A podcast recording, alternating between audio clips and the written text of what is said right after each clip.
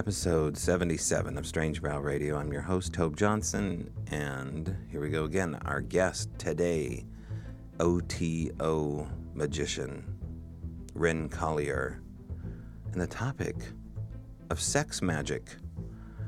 So, time to go to bed, children, and maybe adults too, for different reasons. We go into some wild territory, but you got to do it, so listener discretion advised. First, don't cover your ears for this. Our sponsor, Feral by Eryn at Etsy.com. Alchemy sound devices and crone stones. You got to see a crone stone. You can't just find these anywhere. You got to go to Feral by Eryn, E-R-Y-N. Hope y'all are having a good summer, and it can be better if you shop at Etsy and find Feral by Eryn, E-R-Y-N. Okay, in a moment, let me tell you more about Ren Collier. We'll be right back.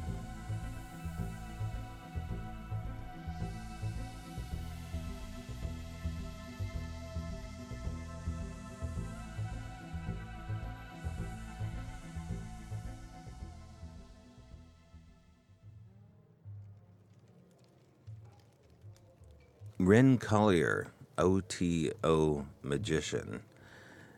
He knows quite a bit when it comes to the secret order, the secret schools, and a little bit more than the average person about ritual sex magic. So we go there, we talk about it, and listener discretion advised on this one, folks, because there's some things discussed that aren't going to be everybody's cup of tea.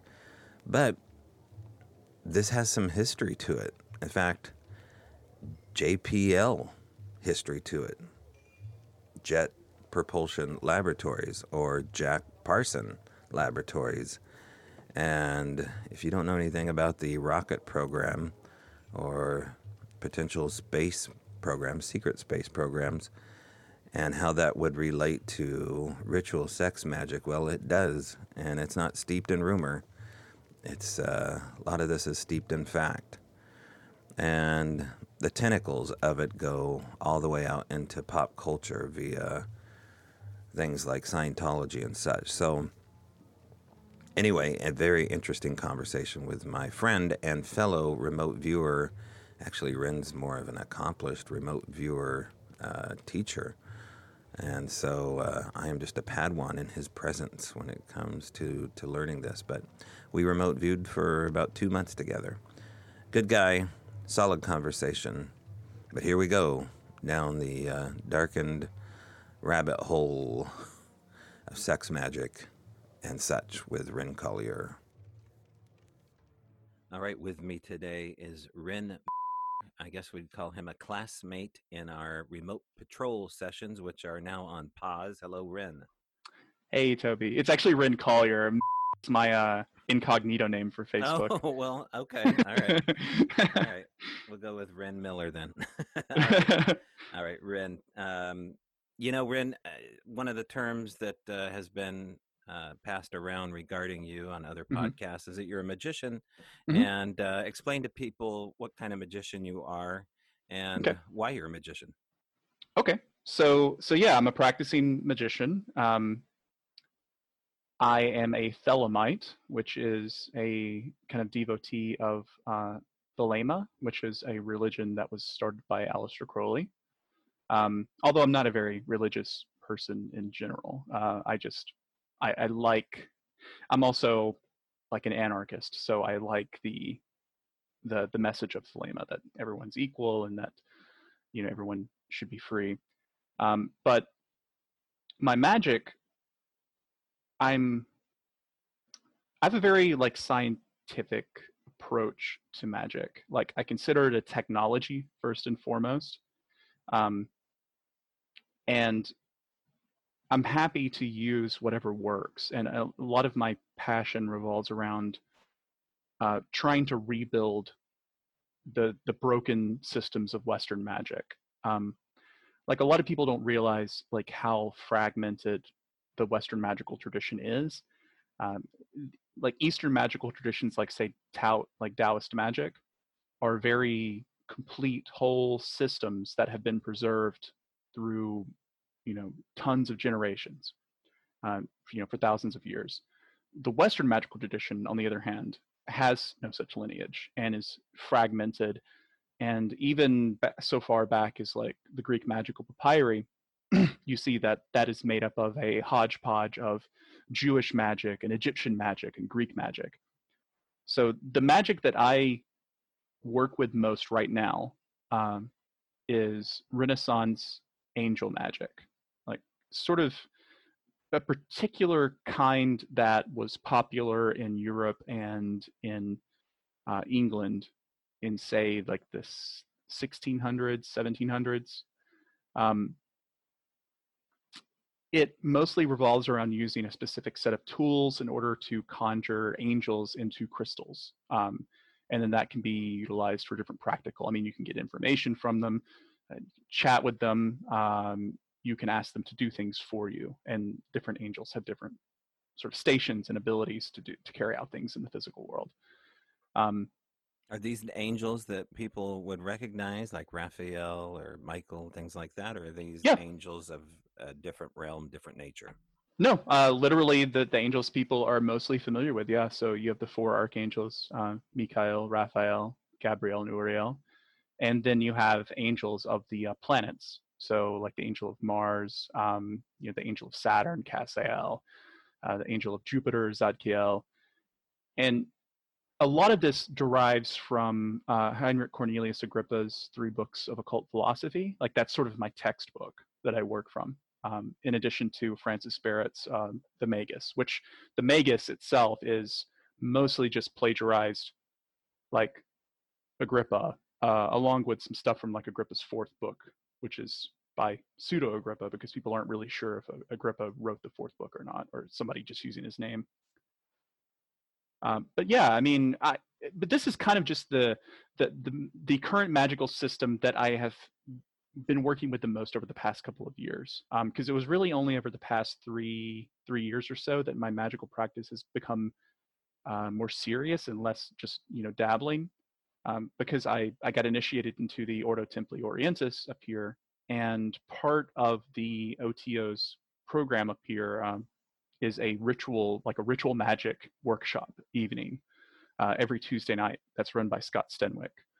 And he has sort of become my mentor. And Scott's main focus in his magical tradition is Enochian magic, which if people are familiar with, like the sort of Enochian system of John Dee. Enochian is sort of another variant of like British angel magic. It uses a different set of angels that people wouldn't be familiar with. But the system I use is more akin to the spirits that are documented by Agrippa. So let's talk a little bit about your knowledge of the angel hierarchy, because that's interesting to me. I think it'd be interesting to the audience. As far as this hierarchy is concerned, it's almost like a regiment, like you would look at in the military. Is that my understanding, that there is a pecking order, a ranking system? Yeah, I sort of see it almost as like a governance, right? Because I have a very Neoplatonic view of reality, and this ties into my magical work. Like, if you imagine that at some point, beyond everything, you have this unknowable mind of God, right? In which it's this completely unknowable, undifferentiated thing.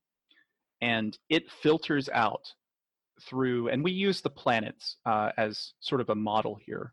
Right now, I don't think there is literally an angel of Mars, right? Like of the physical planet Mars, but Mars is sort of like the let's say it's like the metaphor for this, right? So as the mind of God filters down through these other spheres, so, the moon, Mars, Saturn, Jupiter, Venus, Mercury, the sun, you have different occult virtues or qualities that are associated with those different planets. Like Mars is associated with warfare and strife, and also like male physical power. Jupiter is associated with rulership and wealth. Mercury is associated with not only business, but learning and magic. The sun is all about warmth and kindness, and the moon is about like manifestation or whatever. So anyway, the angels or the spirits of these different spheres are sort of like governors. They direct these energies and sort of dole them out into what we experience as the physical world. Okay. And but we're thinking, just so we're clear, you're talking symbolically. Symbolically, yeah. Okay, so you don't believe in the literal interpretation of there being governance over Mars by an angelic host. Yeah, exactly. Yeah, I this is more of like a symbology rather than there being like, literally an angel of Mars. It's like a useful symbological model for understanding like how creation filters down from, sort of the Ein Sof, the unknowable mind of God, into what we experience as day-to-day life. And each of these spheres has, an archangel that governs it. And under that archangel, there are there's an intelligence for each planet, and there's spirit or demon for each planet. The intelligence is sort of like the mind of that energy. And the demon or spirit is sort of like the action of it. So in the conjurations we'll do at the lodge in our group working and in my own private practice, it's a process of conjuring the archangel who rules over a sphere, and then conjuring the intelligence of that sphere using the authority of the archangel, and then conjuring the demon or the spirit of the sphere using the authority vested in you by the intelligence. It's like a lot of spirit, like conjuration magic, works like this. It's a lot of like different levels of authority, because you see the same thing in like, let's say like demon conjuration or Goetia, in which you, like, if you conjure a spirit and they don't show up, you're supposed to petition their ruler, right? Because every demon has somebody that's above him, right? So you literally speak to the manager, right? And you say, hey, like, where's your boy? I need him to do something for me. If he doesn't show up, I'm gonna, you need to punish him. And it's like this continuing like escalation of appeal. One interesting thing is that with demonic work, when you're working with chthonic spirits, a lot of the time it's start at the bottom and work up, right? Start at the lowest level you can, and then work up to presidents and the dukes and finally the kings if you have to. With angels, it's almost the exact opposite, because a lot of times you're working down. You're starting with the archangel, and then you're working down sort of these layers. I don't know. I never thought about it like that, but just talking about it on the show. Right. Is there now? So we've moved away from symbolism to what I feel is an actual being. Are we? Is that what we're doing? We're now moving into the physical state of contacting a being. Oh yeah. These angels that I'm speaking of and demons and stuff, they're real in the sense that like you can call them up and talk to them. Now, physically real, I don't know. Like I don't subscribe to the psychological model that they're all parts of the human brain, or they're different archetypes of the human personality or something. I think that they are spirits that have agency and have minds of their own and have their own wants and desires and sort of motivations.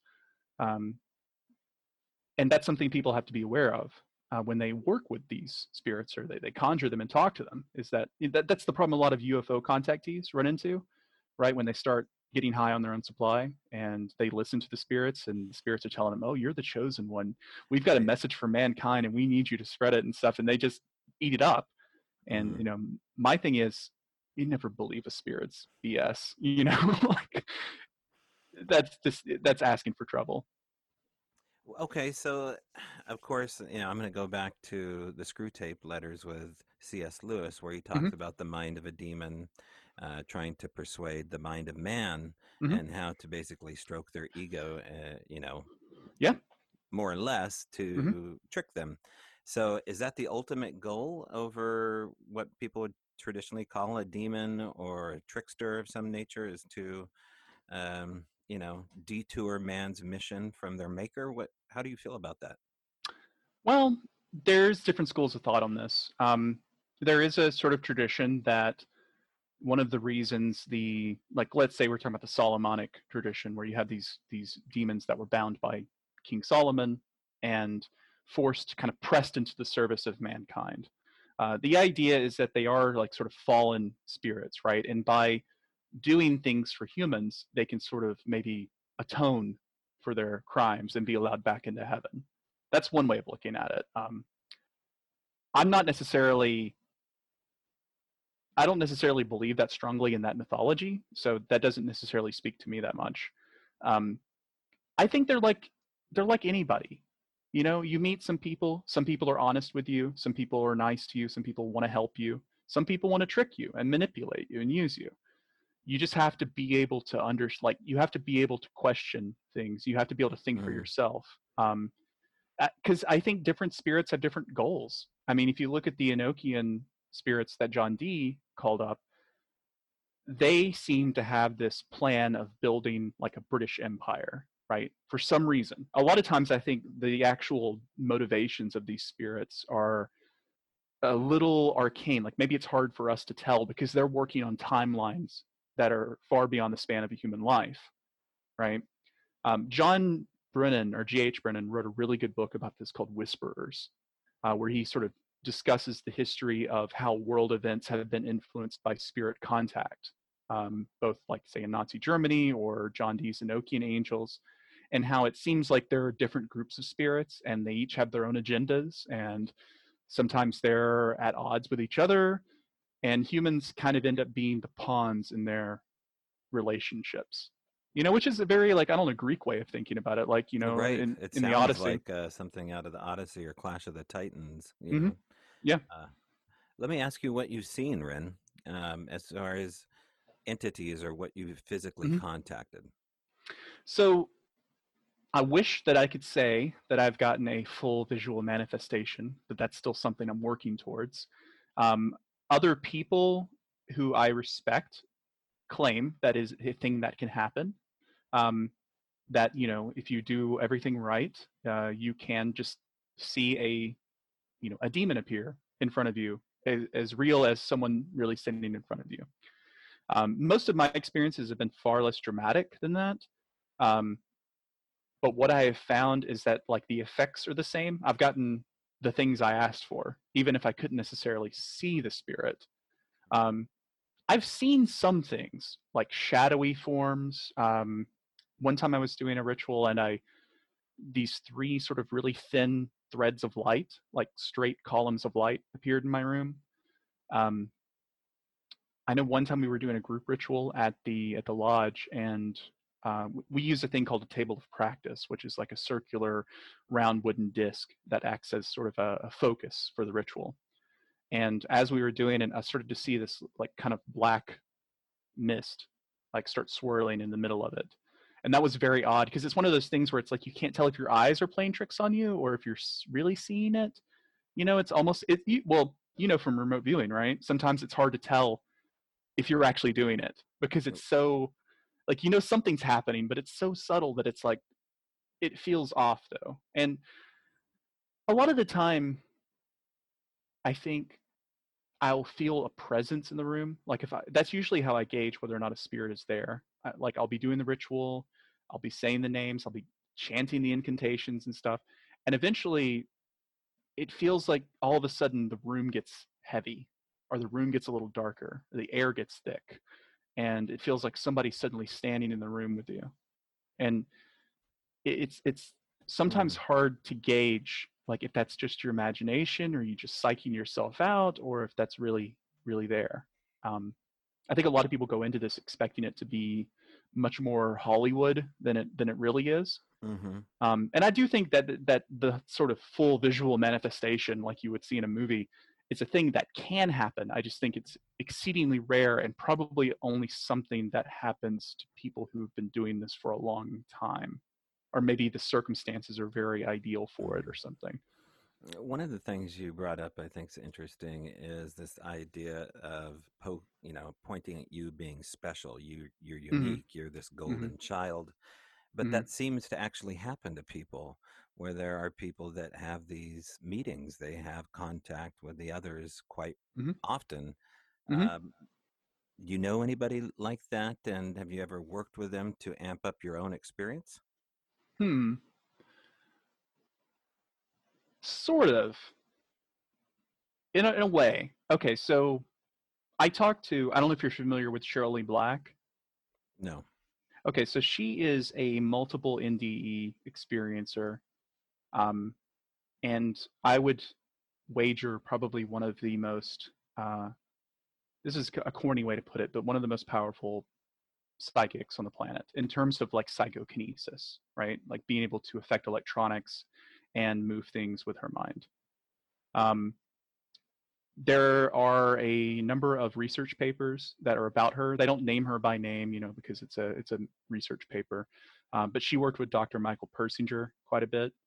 And so I've read some of those papers, and I've talked to Cheryl Lee on many occasions. I've never had the opportunity to meet her in person. But the thing that Cheryl Lee has, she has been a like invaluable resource. Like if I ever have a question about psych, like psi research, she knows the answer to it, or she can point me to a research paper that can help answer the questions and stuff. And so I really look up to her. You know, she's just a very sweet lady, a very humble lady, and I really value being able to like talk to her occasionally. You know, and I mean her, but I don't know how much it's affected my own practice, I guess.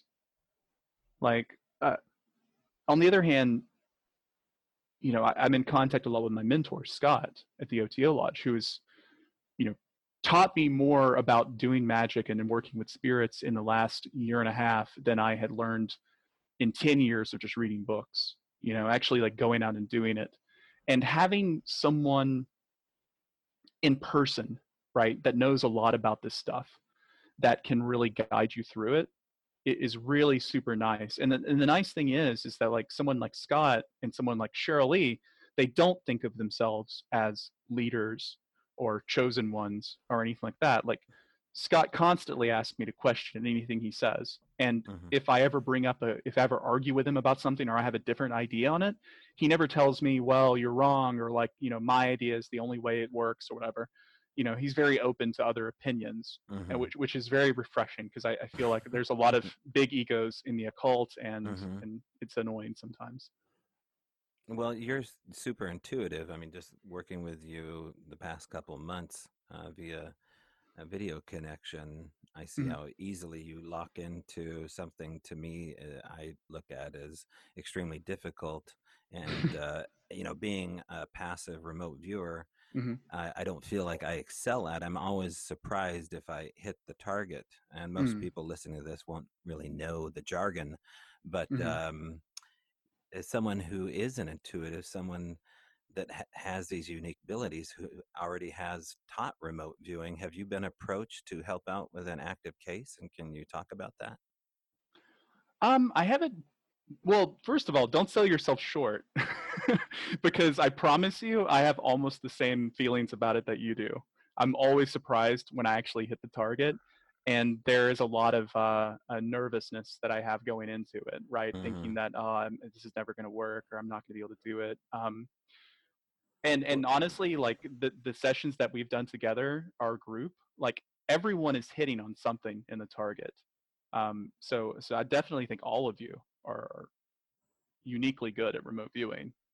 But well, we have a pretty good teacher too. She's pretty good about the whole thing, so it helps. Yeah. But I am perpetually shocked at anything I do that matches a target. And it always surprises me, even though I know how real everything you and I are talking about is. When it strikes in the face of you, and we can switch up gears here real quick and digress on this. Are you perpetually shocked at the supernatural when it presents itself, even though you're steeped in to, you know, rituals and communicating with angels? Does it still reach the fleshly side of Ren and you're blown away? Honestly, have you ever read The Invisibles? No. Okay. There's a part where this guy is doing a ritual, and one of the main characters, King Mob, appears because of the ritual. And King Mob says something like, and I'm paraphrasing here, it's always surprising when it works, isn't it? And that's how I really feel. Like, yeah, it never ceases to make me feel like childlike joy when it actually works, you know, and it works more than it doesn't work, which is always also a pleasant surprise, you know, like, and sometimes it doesn't work. Sometimes you do a ritual and it's a bust, and whatever you ask for doesn't happen, or, you know, you're way off target on your remote viewing. It happens. It's not a, and I think that's why a lot of people get hung up on, especially like skeptics. It's like, it's not, you know, we can study it scientifically, but it's not a science. Right? Like, it's not 100% reliable. It can't be replicated on command in a laboratory. But yeah, it's always a joy when you see it happen. It never ceases to be surprising. You called it a tech, which I thought was an interesting term to title magic. So this tech, can it be upgraded and amplified? Like, you'd get a reboot on your phone. Does it have a system update? Have you locked into how to update your magic? I do think, yeah, it is a technology, even if it's not 100% reliable, but I don't know, neither is your car or your computer.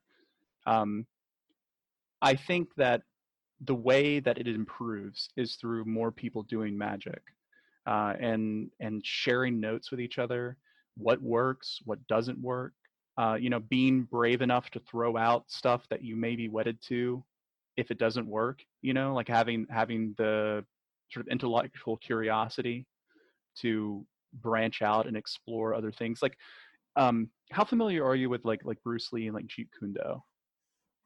Well, very limited. Of course, I know Bruce Lee, but I don't know anything beyond his talent. Yeah. So the idea behind his sort of martial art Jeet Kune Do was that, like, let's take all of the best aspects of each martial art, right? And not worry about adhering to one specific system or one specific tradition.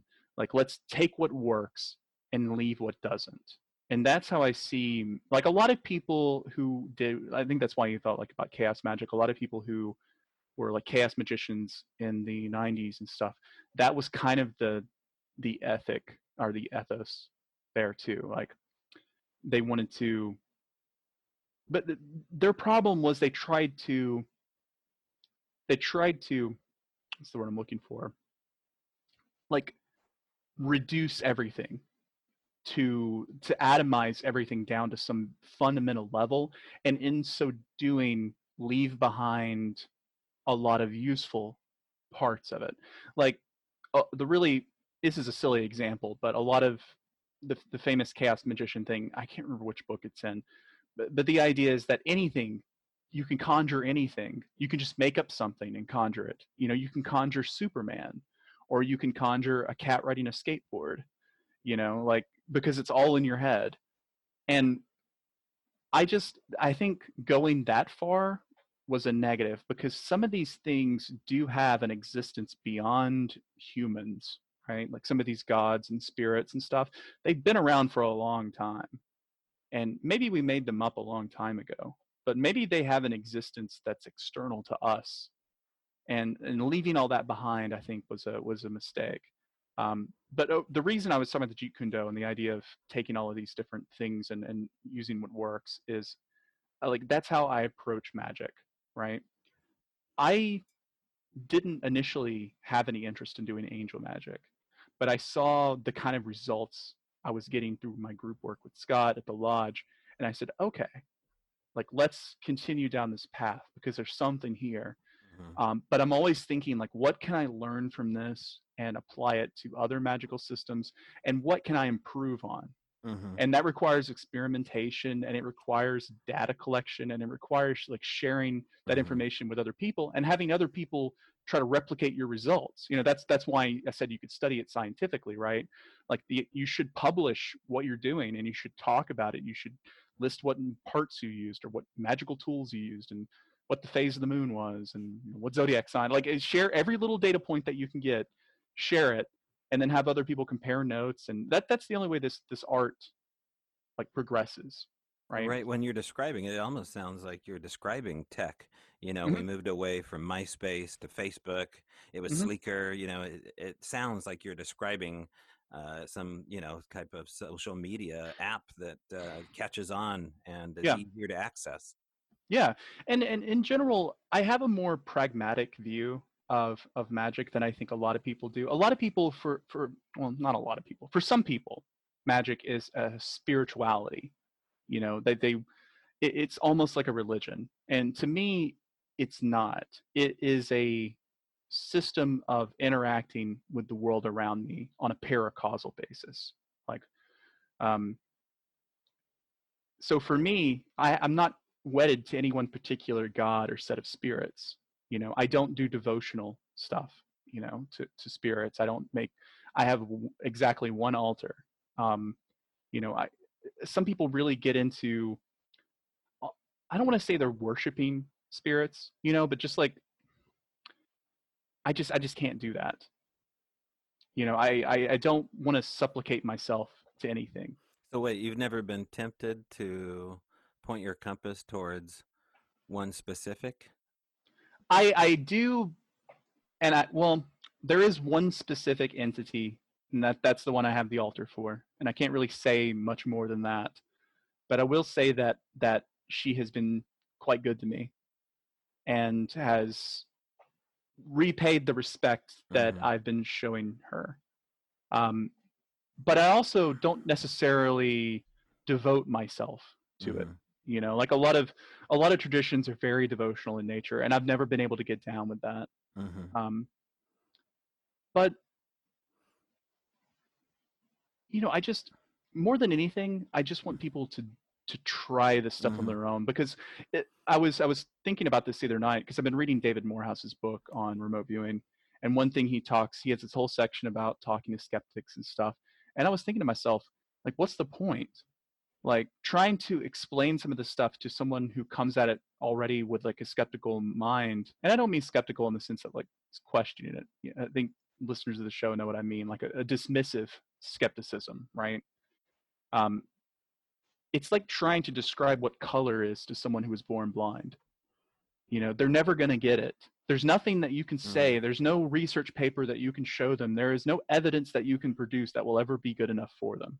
Right, because that's not the point. That's not what they're trying to do. And I really think it's just personal experience. You know, people have to experience this stuff to understand mm-hmm. it. Well, people that peek down this rabbit hole with mm-hmm. you, let's say someone like me takes a look down this rabbit hole, I imagine I'm going to see similar things or experience similar things that mm-hmm. you're experiencing. Now, maybe I interpret it differently, but mm-hmm. As far as looking down the world of cryptozoology and experiencing mm-hmm. the supernatural nature of that, mm-hmm. I don't know too many cryptozoologists who peer down the rabbit hole and honestly say there's nothing here supernatural going on. They may deny it, but they never go back the same way. Have you ever seen that in the realm of people that look into the angelic host, you know, that say, you know, this mm-hmm. is nothing but bullshit?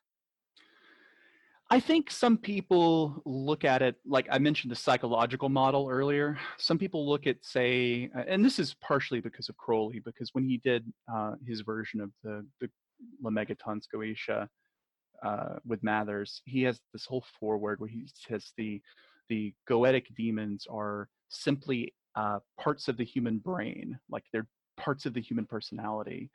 And that is total BS, and Crowley knew it was BS. I still don't know why he wrote that, because anyone who does 5 minutes of work with this realizes pretty quickly that these things aren't just coming from your head. But there are people who seem to still believe that, and I don't understand it. But more than anything, like you were talking about, I think you're referencing too, like that sort of division in cryptozoology, and I hear about this from like Josh Cutchin and Tim, that there's this sort of divide between people who say, oh, well, it is primarily a paranormal phenomena, and people who are turds and tracks, you know, like it's a purely physical thing. And I think the problem is on both sides, in that they're sticking to this Cartesian dualism in which there is a separation between, say, the physical world and the imaginal world. You know, when in reality, I think it's something much more akin to what Patrick Harper talks about in Daimonic Reality, that it's much more muddled than that. Some things can be physical and they can also be paranormal at the same time.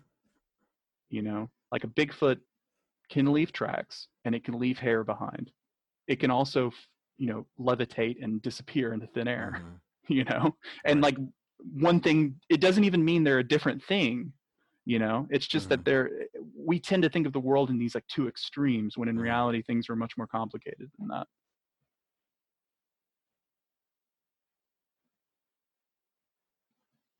No, I can't hear you, Toby. I think you. Oh, can you hear me now? Yeah, I can hear you now. Okay. Let's talk a little bit about Aleister Crowley regarding did you say he was a mentor? Well, okay. So I consider myself a Thelemite, but even that is kind of loose, in that my version of Thelema is probably a little different from, I know it's different from some Thelemites, but Crowley founded Thelema. The basic idea of Thelema, and people have probably heard this in other places, but there's just one law, and the law is, do what thou wilt shall be the whole of the law. Love is the law, love under will. And a lot of people look at that as, well, that's just an excuse to act however you want, do whatever you want. And I don't know, maybe Crowley meant it like that. But for me, it is more a statement about how people should be free to live how they want to live. People should be free to pursue their dreams. People should be free to think what they want to think and move how they want to move and love who they want to love. It doesn't mean that you should abuse other people, because abusing other people takes away their right to do that, you know? It sounds like my discussion with a professor that I had that was a member of the Temple of Satan. The only problem was with him is that he believed in a creator, which I think doesn't nearly jive with the Temple of Satan. But would it be similar to someone who's a Satanist? I think LaVey got a lot of his ideas from Crowley, from the Book of the Law, that whole do what thou wilt thing. I guess it depends on what kind of Satanism you're talking about. If you're talking about the Satanism as like rebellion against Christianity, basically. I know there's also Satanists who are atheists, and they just... like it's like a weird kind of libertarianism, right? Like hardcore liberal mindset, right? Like they pack their political views deeply into it. I suppose it's similar. I have like kind of a more the problem I have with a lot of, I guess Satanists and libertarians is that it tends to devolve into solipsism. Like, I'm the only person who matters, like only my desires matter. I'm not beholden to anybody. I can do whatever I want, and only the strong, you know, should survive. Right. And I don't jive with that at all, because I'm very much a lefty. Like, you know, I'm like an anarcho-syndicalist. Like, I want everyone to like have equality. I want everyone to be free to like live the life they want to live. Right. You know, free from state control, free from state violence. But also like in a way that we mutually benefit each other, you know, like communities where we take care of. And that's been the nice thing about this whole COVID thing, is that you see a lot of people coming together and taking care of each other, and not worrying about the government taking care of them, but just taking care of each other and their communities. Right. Maybe not their fellow man, because none of them have masks on, but yeah, they're definitely taking care of themselves.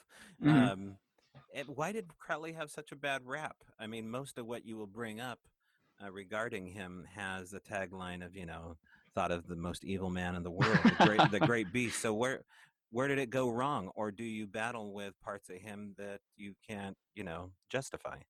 I do. I mean, Crowley is a complicated figure. You know, I think the Book of the Law is a genuinely channeled, beautiful piece of literature. I think his writing, it's a really short thing that he did called Liber Oz. It's basically like a statement of human rights, I think is really great. It's kind of makes up the basis of how I see the world.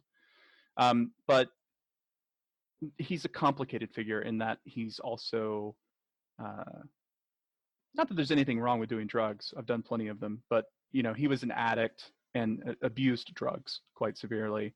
Mm-hmm. He abused people. He manipulated people. He would do sex magic with women who weren't aware of what he was doing, mm-hmm. which I find incredibly gross. You know, right. and there were a lot of things that Crowley, you know, nobody's perfect. You know, like right. I don't consider Crowley like a prophet or even a very good person. I now I just named the episode Crowley. Nobody's perfect. yeah. You know, he's a person, but it's like it's kind of one of those things, right? Like, I think Roman Polanski's a scumbag, mm-hmm. but Rosemary's Baby is still one of my favorite movies of all right. time. Oh, or The Pianist, right? That's beautiful. Yeah, I know. I sense the battle, right? I mean, mm-hmm. Tom Cruise is another guy. Mm-hmm. We all battle with risky business. We've lost Tom Cruise to Scientology, but mm-hmm. Don't get me started on that. But no, so this is a very interesting conversation because here he wrote a book that you spoke highly of. Mm-hmm. You felt like it was channeled inspiration of beauty, and yet the fleshly world, his humanness, corrupted his message. Is that what you believe? It's not so much it corrupted his message. It's just that the, let's call them the secret chiefs. They kind of picked a guy whose ego was going to get in the way of bringing about the world that they wanted to bring about. Crowley he didn't found the OTO. He took over the OTO and made it into his own thing. And the OTO, you know, fell apart. It was kicked out of Europe during the rise of the Nazis. And in the US, there was still the Agape Lodge, where a lot of people are familiar with, like Jack Parsons and L. Ron Hubbard, and those guys were all in that lodge. In a lot of ways, Agape Lodge was kind of a precursor to the free love hippie movement. You know, it was a lot of sex, drugs, and rock and roll, not a lot of spiritual development. Well, let's explain to people the term agape. Agape is just, it's Greek for love. Mm-hmm. And a lot of times you'll see Thelemites say 93 to each other. Like, they'll start their letters like 93s or 93, 93, 93. The number 93 in like Greek Iosophy, or I think I'm pronouncing that wrong, but whatever. Like gematria, like the number, like how you take letters and turn them into numbers. Mm-hmm. The Greek word for will is thelema. The Greek word for love is agape. And if you translate both of those to numbers, they both equal 93. And so it illuminates a relationship between the two things. Like love and will are sort of the same thing. But yeah, Agape Lodge itself was an OTO lodge in, I believe, Pasadena, California. Mm-hmm. Yeah, I think it was in Pasadena, and it was most famous because it was the lodge that rockets, you know, kind of the father of modern rocketry, Jack Parsons, ended up joining. And there's a television show about this called Strange Angel that was on CBS All Access, I think, that I really enjoyed. It's a bit silly. It's a bit, you know, it's made for TV, so it kind of takes liberties with certain aspects of the story. But I still kind of liked it. It still kind of captures the sense of like what it is to actually go to a lodge and see a Gnostic mass performed. Although everyone in the TV show is way sexier and younger than anyone who is going to an OTO lodge these days. Right. They're all super hot. Yeah. Regarding Jack Parsons, it's such an interesting story. I only know a little bit of it, and I know that when you think of rockets and Jack Parsons, I mean, you shouldn't think of magic. You shouldn't think of these other things he was involved with. So describe a little bit, if you know, for the audience, who he was and how he's connected to all this. Yeah, and yet before every single rocket test, Jack Parsons would do the invocation to Pan to prepare for it. Jack Parsons is a really cool figure. He's, again, a complicated figure, like Crowley. We'll get into that in just a moment, but he... he was mainly just a nerd that really enjoyed science fiction, and I think was looking for a world that didn't quite exist in the one that he grew up in. It's sort of this kind of upper middle class, you know, white Pasadena, California kind of community in the 1930s. Yeah, it'd be the 1940s. And so Parsons, I think he gets introduced to someone from Agape Lodge via like a science fiction book club or something. And he ends up starting to go, him and his wife, Helen Parsons, they both start going together. And fairly quickly, Parsons ends up ousting the existing body master there, Wilfred Talbot Smith. Now, Parsons, at the same time, is getting involved with the rocketry program there. That it's like just starting, right? And he's helping to kind of build this from the ground up. Like him and his team were some of the first people experimenting with solid fuel rockets. And this was at a time when rocketry was seen as kind of quackery. But they were able to secure funding from the government, and they ended up founding a place that still exists today, JPL, Jet Propulsion Laboratories. You could also say it stands for Jack Parsons Laboratories. And Parsons ends up moving Agape Lodge into a mansion that he has there in Pasadena. And, you know, Wilfred Talbot Smith ends up kind of leaving. Crowley demotes him. Crowley begins sort of a back and forth with Parsons. I think Crowley really liked Parsons and wanted him to sort of be his successor or mouthpiece in America. And what's funny is that, like, Parsons at the time, he's very much into, this is why I said about the free love thing. He was very much into having like multiple partners and encouraging everyone to sort of sleep around. It always comes back to that, doesn't it? I mean, it's every time you look down the cult road, especially occult road, it comes back to guys that can't keep their boner in check time and time again.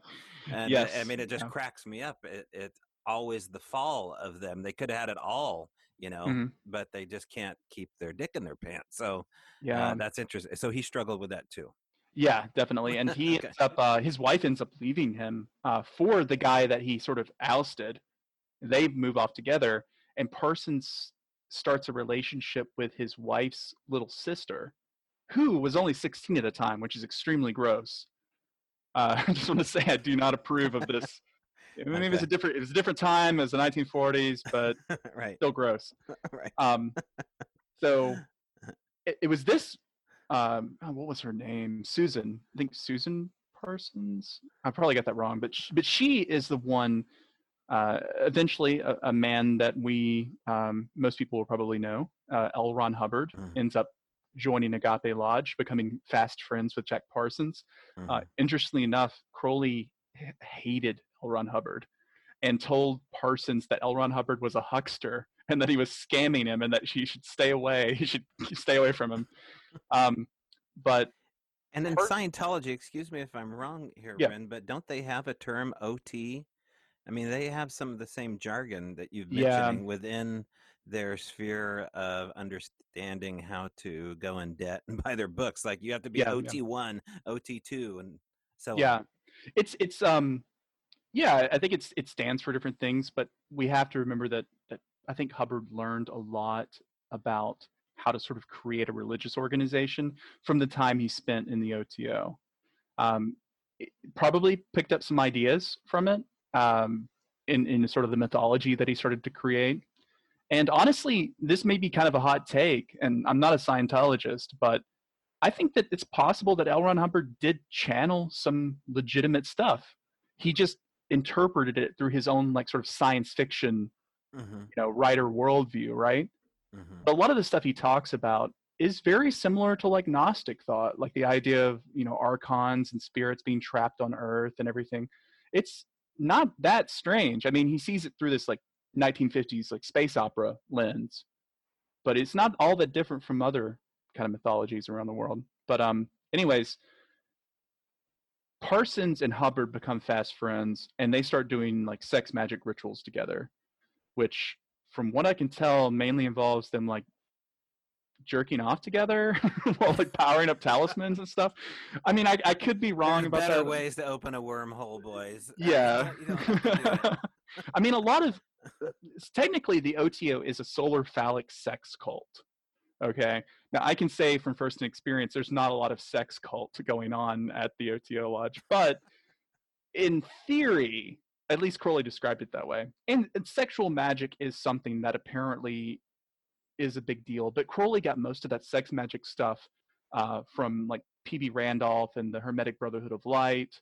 Mm-hmm. And so he stole a lot of that stuff. Sex magic is something that I'm not really that experienced with, and has never really interested me that much, but I know a lot of people are really into it. Okay, so I'm reading up on Parsons here while we're talking mm-hmm. here, and he has a really tragic ending to his life. Explain what mm-hmm. you know about how Jack Parsons died and maybe what he was attempting to do, because his last dying words were, mm-hmm. I wasn't done. So what was it he done doing, and explain how he died? Yeah, so Parsons, him and Hubbard eventually end up doing this ritual out in the desert, meant to incarnate one of the Thelemic goddesses is Babalon. She's sort of the red goddess, sort of a representation of the divine feminine. And they were trying to do this ritual out in the desert to conjure Babalon and like into human form. When they got back from the desert, Marjorie Cameron, a redheaded lady, was waiting on their doorstep. And she became a lover of Parsons.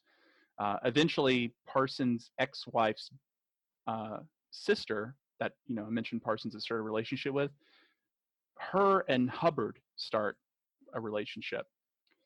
And Hubbard eventually ends up convincing Jack Parsons to lend him this enormous sum of money so that he can do this whole like kind of scam involving him like buying yachts in Florida and like sailing them to California and like selling them in California to make a profit. He of course takes all the money Jack Parsons gives him and just runs off and disappears and buys a yacht. Parsons ended up suing him. Parsons actually ended up chasing him down to Florida and did a ritual on the beach as Hubbard was like sailing away in his yacht to conjure a demon of storms, and ended up actually sinking the yacht because a storm like came out of nowhere. So Parsons, sued Hubbard, but never really he didn't have any of the money. He spent all the money that Parsons gave him, so he didn't really get anything back out of it. And it left Parsons in a really bad financial state, His closest sort of associates had basically stabbed him in the back. He had little to no money. And he basically, I think he ends up losing his security clearance because the government thinks that he's trying to steal like secrets for Israel. And he just basically has to get a job. He starts making fireworks and stuff because he's, Parsons was not like, he didn't like go to school really for like rocketry. Like he didn't have a doctorate or anything. He was largely like self-taught, and like a lot of the stuff he knew about, he was a genius with chemistry, but a lot of it was him sort of just teaching himself how to do stuff. So the story goes that Parsons is out in his garage working on something. The official story is that he was working on some fireworks, that he was building to sell, and his garage blows sky high and kills Parsons. He doesn't die immediately. I think he makes it to the hospital, but there's a lot of people who think that there's something fishy about his death. I know Nick Redfern talks in Final Events, he mentions this, that there's this theory that Parsons was assassinated, or that he was, he was killed by the guy. I mean, I don't really have one opinion on it one way or the other, because I really don't know. I mean, I don't understand why he would be assassinated. There's also theories that he was working on some kind of like homunculus, or that he was like trying to create some kind of, he was doing something like a cultish that blew up, like doing alchemy or something, but I don't really know. Right. I mean, it seems like time and time again, you go back to, explosions in the Mojave Desert that ripped mm-hmm. a a hole in space and time, and hence we have all these UFO sightings. Is that what you believe? I mean, I'm really not sure on that. I think it's a very cool idea. I just don't know. I mean, Nick Redfern talks about this in Final Events, how at least some people in the government thought that the UFO flaps were directly related to the Babalon working that Parsons and Hubbard did out in the desert, right? Mm-hmm. When they think that he maybe opened a gateway, because it was not soon after that Kenneth Arnold has his sighting, and you have these first major like UFO flaps. It's also the same year that Crowley dies, right? And yeah, I mean, it's totally possible. That the whole idea of the nuclear weapon opening up a portal, you know, and letting in these entities, is actually comes from Kenneth Grant's works, and specifically this, I can't remember her name. It was like the Amaranth working or something.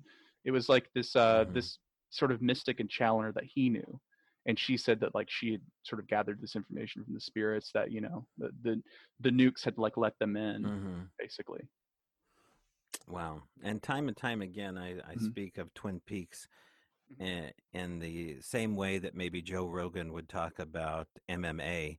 It's kind of, I go back to the world of David Lynch and Twin Peaks and Mark Frost. I feel like he's kind of been my mentor along the way to understand these secret schools, and in particular the world of the Black Lodge and the White Lodge and the Red Room, and how these have kind of been my buffers along the way to understanding what you're entrenched with.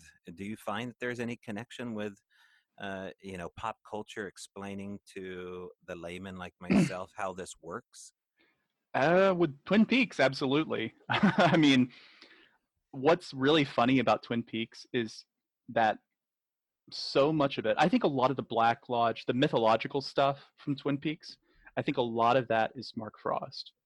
Because I like, if you read his like Secret History of Twin Peaks book, like a lot of this stuff I think is stuff that he's passionate about too. I think he's a big like UFO nerd. Are you getting code out of Mark Frost that he's in the same kind of, you know, sanctuaries you are, doing the same rituals you are? Is he informed?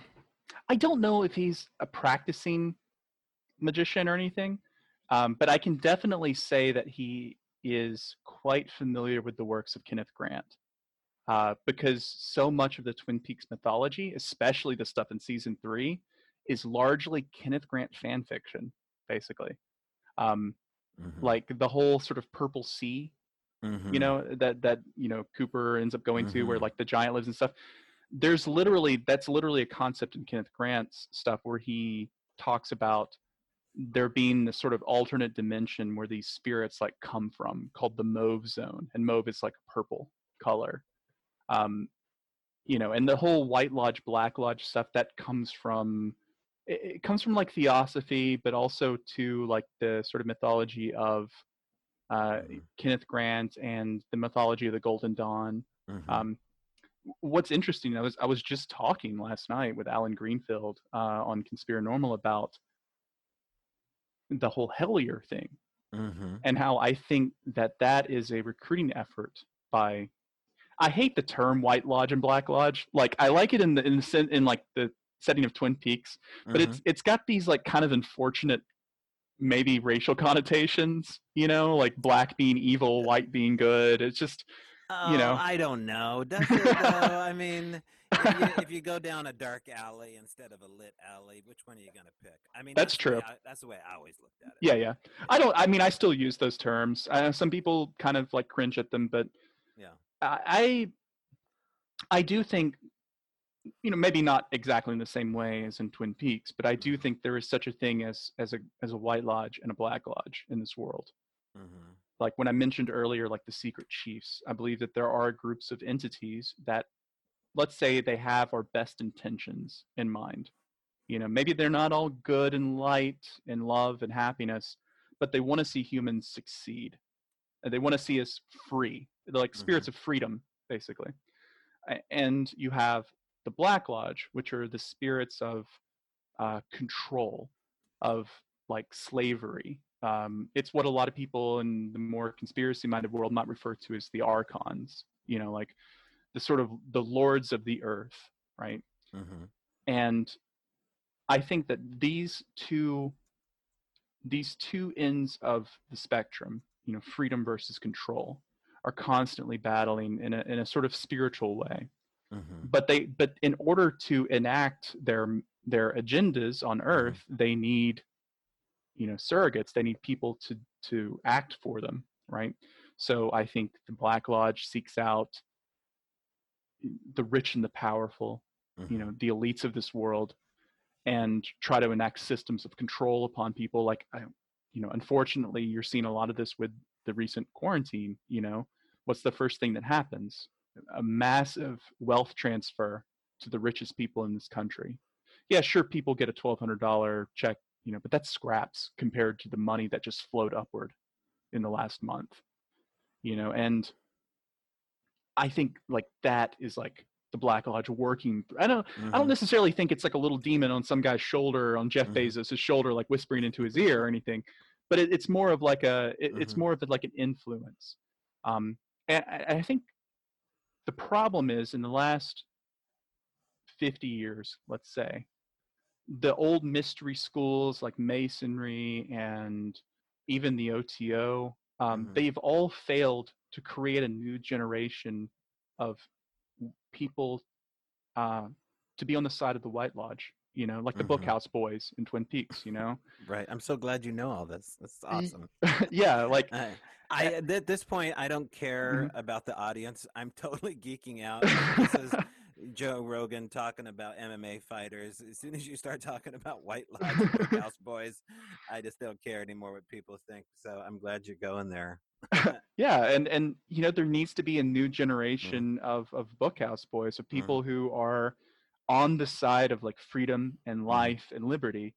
And I think mm-hmm. the secret chiefs, or whatever you want to call them, the mm-hmm. White Lodge, they're moving things around mm-hmm. in order to recruit for their side. And I think that that's what a lot of this stuff in Hellier is, because I think Thelema is a manifestation of that. You know, I don't necessarily think Thelema is the answer or even the way forward, right? I think we need to come up with something new, mm-hmm. right, to replace all these old failed projects. Right.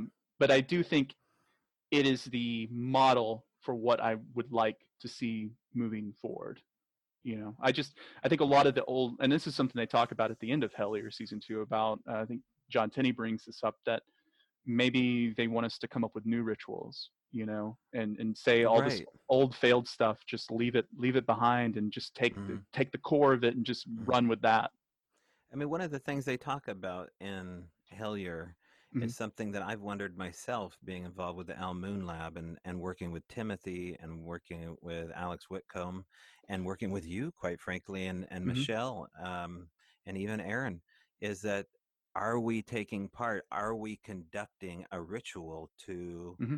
do something that we are unaware of? Is walking, you know, out mm-hmm. at night amongst, you mm-hmm. know, the grand Doug firs with the owls above us. Is mm-hmm. this a form of ritual? And mm-hmm. they get into that, but they also mm-hmm. get into, and this is where we'll kind of put a cap on our interview here, is talking about Pan. You've mentioned this a couple times, mm-hmm. and mm-hmm. It's approached us here at the house, and it also approached them, and it came mm-hmm. back to Cernunnos and Baphomet, mm-hmm. a horned, hoofed godman. And that's mm-hmm. not necessarily a comfortable place for most people to end up when they're just out looking for Bigfoot. But yep. It's shocking. It's absolutely mm-hmm. shocking to have that kind of interrupt you and say, "Oh, but what about Pan? Why mm-hmm. Pan? What is your instinct about that?" Pan is interesting because Pan has a real association with in mythology with Jupiter. Or mm-hmm. Jove, you know, this, I sort of see Pan as, let's say, a representation of freedom. Okay. Like representation of freedom in a joyful revelry sense. But there's sex magic there too, because Cernunnos got a big old hard on. Yes, and it's not the most You know, it's just an obvious trait of Cernunnos. Is it also a trait of Pan and Baphomet that they are kind of revelry sex gods? Yeah. In particular, Baphomet is like, if you look at Baphomet, Baphomet has breasts, right? As well as this, you know, penis that's like shaped like a caduceus. And the idea is that he represents, or it represents, a synthesis of like male and female. And that is like the primary sort of core element of like, say, Thelemic magic or even sex magic. You know, it is the union of different polarities. So male, female, hot, cold, light, dark, mixing those two things together to create a third thing, like to create a synthesis of it. And I think Baphomet especially is a representation of that, because it blends elements of the divine and the infernal, the male and the female, and it takes them all and sort of shows you an amalgam of those things. Pan in particular, and you're totally right about it being also like a, having a sexual element to it, right? Mm-hmm. Part of me, and maybe this is just, I'm just riffing here, part of me wonders if it isn't a call for like a return to nature, you know, like a return to maybe a deeper connection with the land. I know, especially in British psychic questing stuff, which I think has a lot of parallels with Hellier.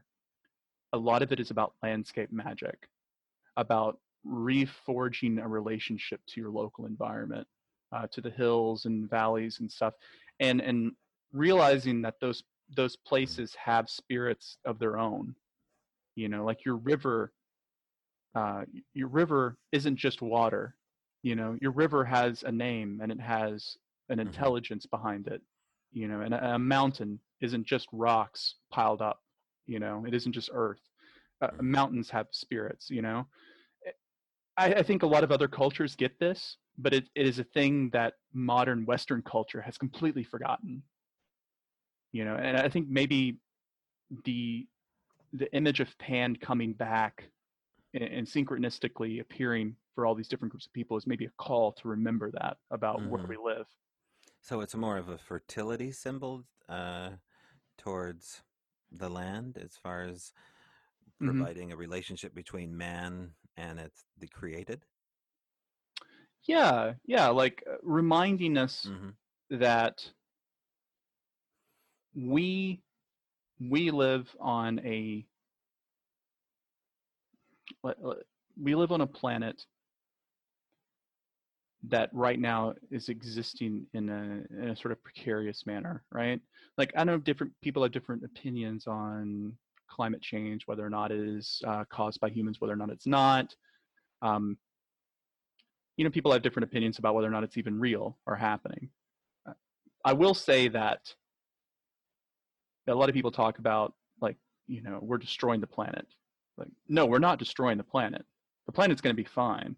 We're destroying our ability to live on the planet comfortably, you know, like, and I think that was a really good quote. I've never heard anybody explain it that way. Say that again, so that sinks into people. Yeah. So we're not destroying the planet. There's nothing we could do to destroy this planet. It's going to exist regardless of whether or not we can live on it or not, because it existed for millions of years before we evolved, and it will exist for millions of years after the last human dies. What we're doing to it is destroying our ability to live on it. And a lot of this is in the service of enriching a very small group of people, right? It's like we're tearing up our house to serve the interests of like one particular small group of people. And I think we've got to like take that back, you know. But what you're describing, Ren, is almost like they're conducting a ritual of wealth transfer. I mean, all these moves, all these pawns being played out and taken down to play this cosmic chess match sounds like we're involved in a ritual. This is all by design. They have moves that they're making. They press on the gas, they press on the brake, they press on the gas some more. Is that what you think is going on? Well, you know, like Billy Shakespeare said, all the world's a play and or all the world's a stage and we're the players. I do think that we're, I mean, I think that that's a description of history in general, right? But it's so hard for people to believe that because they think of themselves as free agents. Yeah, yeah. It's I think you've got to realize that the way you think, the things you believe, none of this comes from you. I mean, it comes from your experiences, right? But those experiences are also filtered through your culture and what you see on TV and stuff. Like people, I get very conspiratorial when it comes to this because I think that I don't think the MK Ultra program like ever ended really. And like 50 years of MK Ultra have really smoothed over the brains of a lot of Americans. And I think people don't realize like school curriculums, for example. You know, when I was in school, I never learned anything about capital or labor or like, you know, the labor movement, for instance. And then I go read all these stories about Pinkertons, like firing upon strikers and, you know, like who were striking in coal mines and like all this crazy violence that happened at the beginning of the century. And most people don't even know this stuff because it isn't taught in schools because schools are teaching you a very specific history, and people tend to not realize how the way they see the world is like filtered through that, you know. And there's no easy answer to that other than just read a lot, you know, read opinions that don't agree with you and read things that interest you. And you know, you really have to have like a broad view of things. But history is a narrative. History is a fiction, you know. It belongs to the victors, and history is co-opted by many groups to fit their agendas. Describe what you think about the current global pandemic as far as us being in this very liminal state. There's a lot of conjecture involved with how a liminal state will affect the supernatural in general. It seems like a time of invocation to the supernatural when you're in it. I've experienced it myself. I believe you have as well. So do you think that we're in the midst of something close to like a I don't know, a worldwide mass sighting of some kind that will present itself? I've thought about this in the past week or so, because if we are, you know, a lot of people like ourselves have said this about liminality and have said that, you know, UFO flaps precede these sort of big world events and this type of stuff like Jung talks about in his book about flying saucers. So it's totally possible that there might be a big uptick in the paranormal in the coming weeks and months. I really don't know. I do think there is something strange in the air because like I was saying before the show, this hasn't necessarily changed like the way I live my day-to-day life, because I didn't go out much to begin with other than, you know, to go to the lodge and do magic stuff and go see my girlfriend. But I'm not a big bar fly or anything, so it's not like a huge loss for me. But I see how it's affecting other people. And like when I do have to go out in the public to get groceries and stuff, there is this real sense of like doom in the air, you know, like just everybody feels anxious. You know, people are staying away from each other. It feels scary out there, you know, it really does. And that is something that I've never felt before in my life growing up. You know, I've just turned 35. I've never experienced anything like this in my entire life. The closest I could come to was like the day after 9/11, you know, like, but it's been like the day after 9/11, but for like a month now, you know, like it just won't end. And I don't think it's going to end anytime soon. And part of it is a little exciting, and I hate to say it because I'm not excited about people dying. People, please don't take that the wrong way. But I think now is the best time there's ever been in the West for there to be like a real revolution. I don't know if that's going to happen. Probably won't. But because most revolutions are bloody. I mean, the ones that make change. Yeah, and that's not necessarily something I'm looking forward to. Mm-hmm. But I really worry about what's going to shake out in the next couple of weeks. People's rents are coming due. If people, if all these landlords start evicting people from there, because not all places put eviction moratoriums in place. This is a good time for you to mention your Patreon page. Yeah. And I think, I don't know, man. I read a lot of lefty stuff, so I'm more familiar with this than most people, but maybe people should go look up to what happened to the landlords after Mao took over in China, because it wasn't pretty. The landlords did not get a great end of the stick. Oh, and they're still not. I mean, there's ordinances coming down in certain states and cities where the landlords have been hung out to dry. Yeah, but the thing is what are people going to do? And if people start getting thrown out of their homes, because I think, did you see the unemployment numbers are insane? 7 million people filing unemployment claims. This is I saw a graph of this compared to the 2008 recession, and it was nothing, that has ever been seen in American history. Yeah. 7 million and one. Yeah. It's completely insane. And if our government can't get it together and get people the assistance they need, I don't know what's going to happen, because people are going to start getting desperate, and desperate people do desperate things. And I don't want there to be mass violence, but I don't know. I'm not counting out that possibility. Hopefully that won't happen, and this will all blow over, and everything is going to go back to normal. But I don't know. I don't think everything's going to go back to normal. We'll see. Well, our guest today has been Ren Collier. I would call him a magician, a very good magician, and a kind man, and a talented remote viewer. Ren, do you have anything that you want to promote? Anything coming up? Are you have anything stashed away for 2020? Well, mostly, if people want to read some of my writings, I have a blog at liminalroom.com. It's not updated super frequently, but I do have some things in there people might enjoy. I also have a list of different podcasts and stuff I've been on. People want to listen to me more. I'm on Twitter at @liminalbird. People want to listen to that, or go check me out there. And I also run a Discord server with some friends that is largely themed around the occult, and I think I've built a pretty solid occult community with a lot of really helpful, knowledgeable people. So if people would like an invite to that, feel free to hit me up on Twitter, or send me an email. My contact info is on my blog. Perfect. And people can find you almost on once a month on Where Did the Road Go? You're quite the player there too. So hey, thanks for coming on and talking to me, Ren. Yeah, thanks for inviting me, Tobe. It was fun. Yeah, you bet. All right, man. Be safe out there. You too. Have a good night. Well, when it comes to ritual sex magic, I don't think I could have picked a better person to go into the details with it.